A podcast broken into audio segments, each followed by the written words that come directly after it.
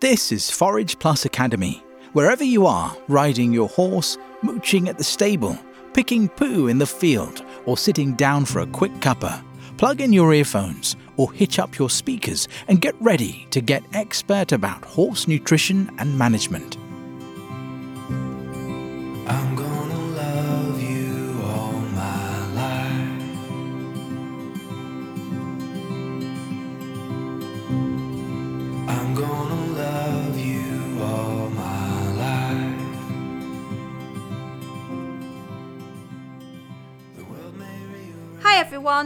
Thanks for listening in. This is Sarah. I hope you've had an amazing time with your horse lately. Autumn's here in North Wales, and I've been enjoying some hacks through a beautiful beechwood near to my house. This year, the oranges and yellows of the leaves have been stunning. I'm so lucky that I've got this kind of riding near my home. I love hacking my horses to give them variety, but I also enjoy show jumping and training them for dressage. Moo, otherwise known as the monster, or when I'm feeling really happy, the professor, is my 18 year old Arabian and he just loves jumping. Together, over the last three years, we've been learning how to navigate more than one jump at a time. I never realised he liked jumping until he was 15. The skill of show jumping has been a challenge for me. I was great at going over one jump when I was out drag hunting or popping a log in the forest, but actually going round a show jump course is a whole other piece of cake. My brain has at times found it really hard to navigate the jump, land, sit up, and then remember where to go next. Slowly, though, Moo's got braver and I've got better at driving in the right direction. So last weekend, we went to our first combined training event. A combined training event is where you do a dressage test first and then you go almost straight in and jump round a course of show jumps. So Moo and I went in and we did a novice dressage test and then a course of 75 centimetre jumps. Surprisingly, we came third. We got a clear round. I drove around the right course and he jumped everything. I patted myself on the back because usually I would forget the course or just drive over the wrong jump. So I didn't let the professor down, and he was definitely a professor that day.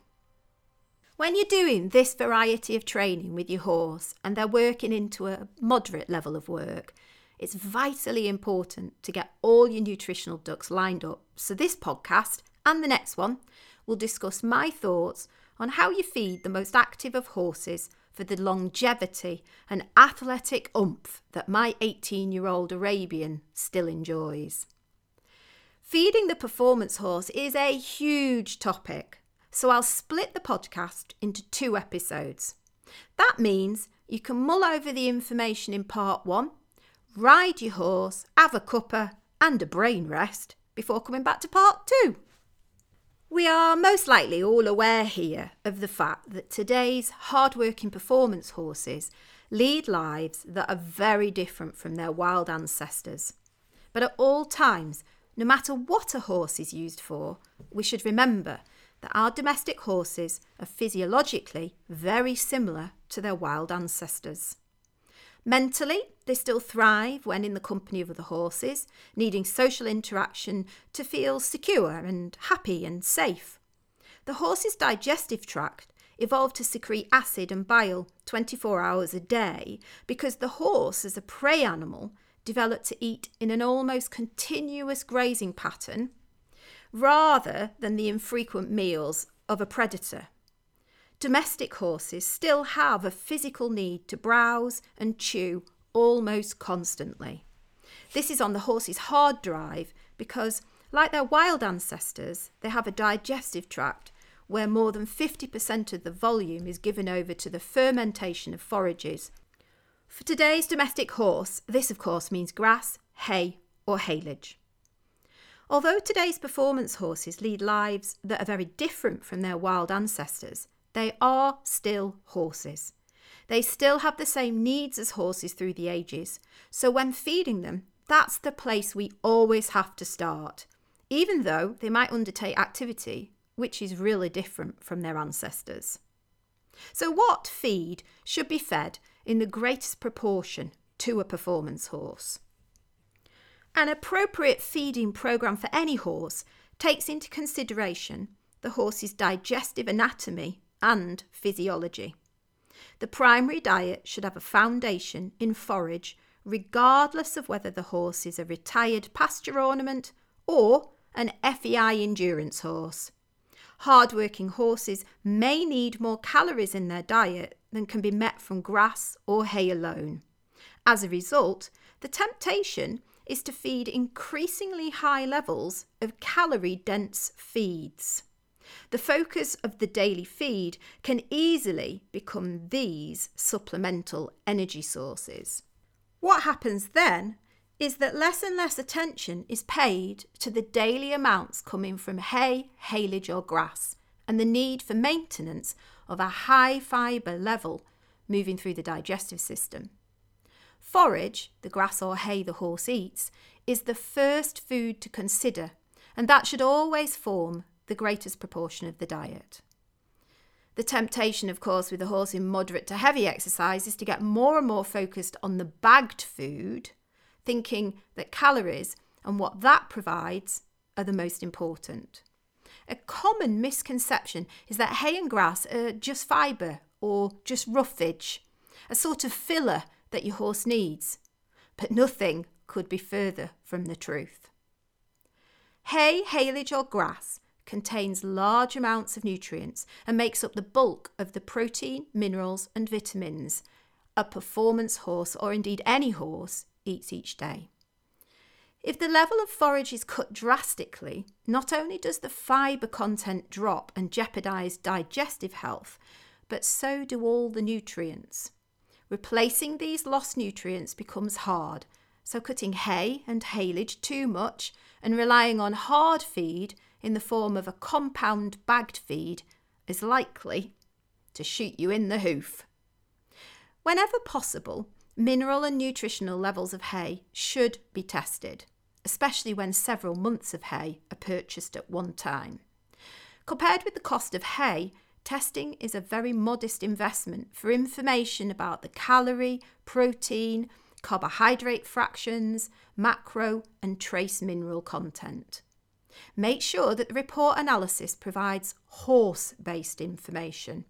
When analysis is not viable, then feeding a forage focused supplement is the next best option. Once the hay is selected, nutrients not present in hay in adequate amounts need to be provided by some additional means. If the horse is able to maintain conditions solely on hay, then a forage focused supplement providing magnesium, phosphorus, sodium, chloride, copper, zinc, selenium, iodine, lysine, methionine, and vitamin E, if the horse is off spring and summer grass, all these should be added to provide necessary minerals, vitamins, and limiting amino acids.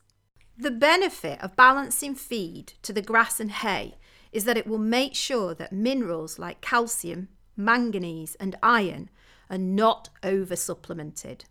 These are commonly at adequate or high levels in the forage we test from all around the UK and Europe. So, really, you've got to keep the horse's digestive system healthy. Because horses evolved eating grasses that, for the most part, were high in complex carbohydrates requiring fermentation by hindgut bacteria, the relationship between these bacteria and the horse is mutually beneficial because the horse absorbs the byproducts of the fermentation processes as an energy source.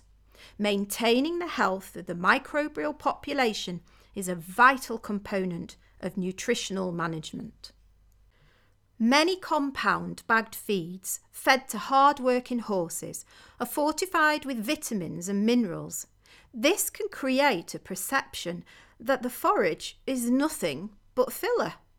Care should be taken as the majority of horses should be consuming a minimum of 1.5% of their body weight per day as forage in order to keep the digestive system healthy and free from inflammation.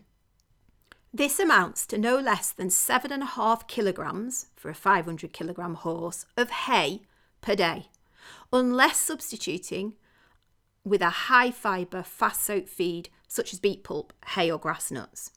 There are quite a few instances where digestive disturbance caused by low amounts of forage will cause horses to lose weight. In this situation, there can be the mistaken belief that the horse needs more bagged, complete feed, and thus a negative spiral is put in place. Too little emphasis is placed on how hay, haylage, or grass can provide a majority of the calories, protein, and minerals, such as calcium and phosphorus, making it far more than just a filler. The bacterial population requires that adequate amounts of complex carbohydrates and fibre be provided in the diet, and that the diet stay relatively static with only gradual changes. These gradual changes include changes in hay and haylage, and turn out in the spring and summer onto grass. Often we forget it's not just bagged food which can have an effect on the digestive health and stability of the horse's gut. Even a change of hay source from a coarse stemmed Timothy hay to a more soft stemmed meadow hay needs to be considered. Gradual change will allow the bacteria in the hindgut time to adjust.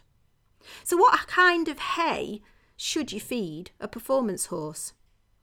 Well, careful selection of a high quality hay or haylage can mitigate a number of problems observed in equine athletes. For many performance horses, this forage will be hay. Undesirable hay bellies, which are caused by consuming large amounts of low protein, poor quality forage on top of an inefficient digestive system, are best fixed not by reducing the amount of hay fed, but by switching to a hay that is of a better quality. Conversely, feeding a lower quality hay to horses that typically need calorie intakes restricted will allow a greater amount of hay to be consumed without the risk of weight gain.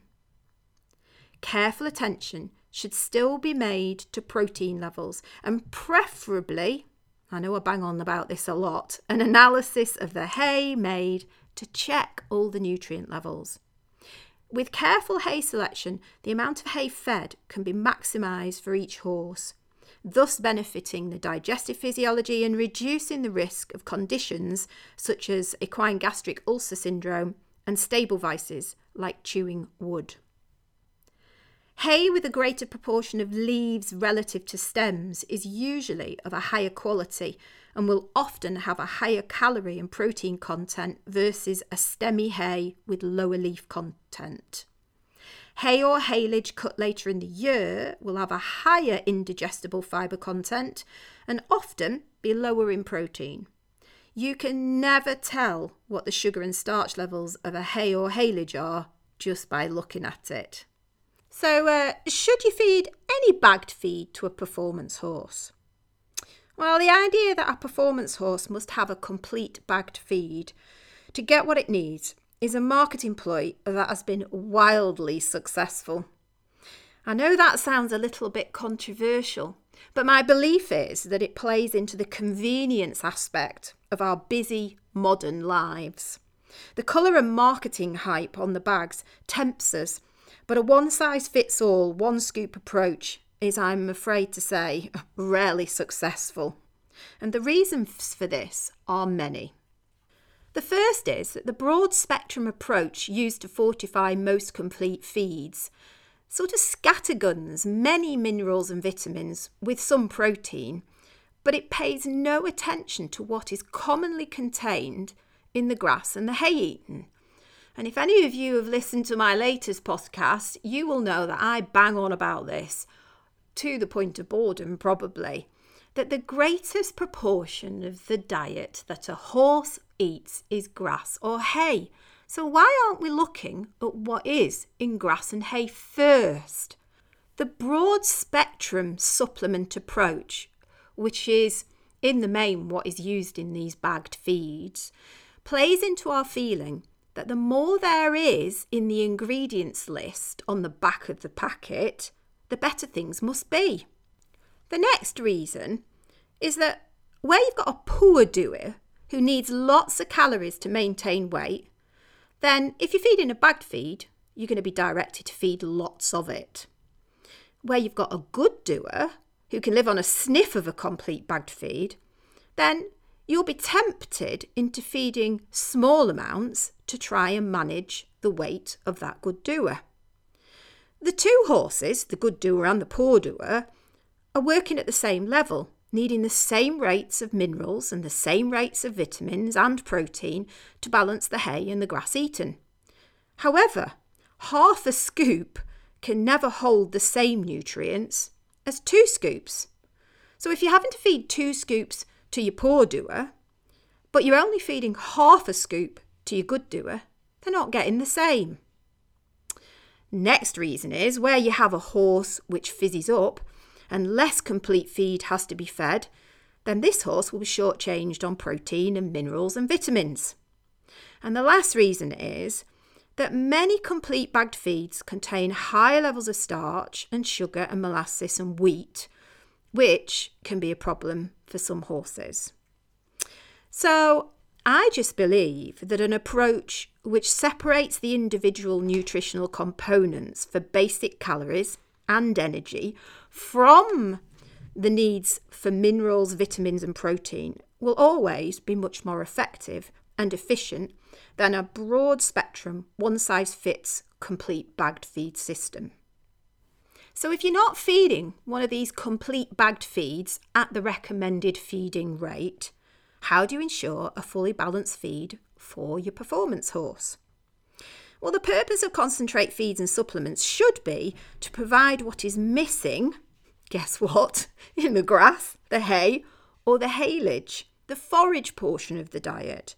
For most forages, then, this means you need to provide and supplement a source of major minerals, some trace minerals, certain vitamins, certain amino acids, and the fatty acid omega 3, where a horse doesn't have access to spring and summer green and growing grass. For the majority of horses, feeding a nutrient dense, forage focused horse feed balancer matched to a common profile of grass and hay in a fast soak fibre provider in combination with hay will provide nearly all of the necessary additional nutrients. For horses that struggle to keep their weight on, you're going to need a more calorie dense food.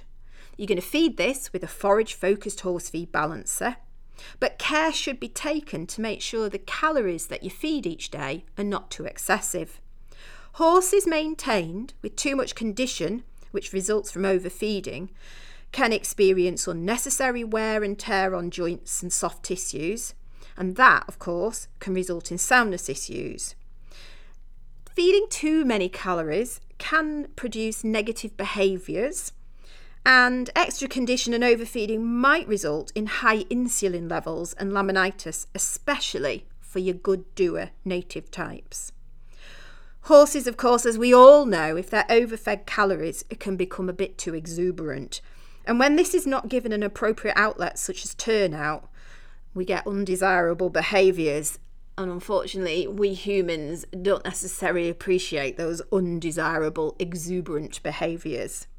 Feeds which contain high levels of molasses and cereals are usually the ones that create these undesirable behaviours and can be problematic for some horses. For those struggling to keep weight off good doer horses, or who feed commercial feeds in quantities less than the manufacturer recommended amounts, a suboptimal diet can result.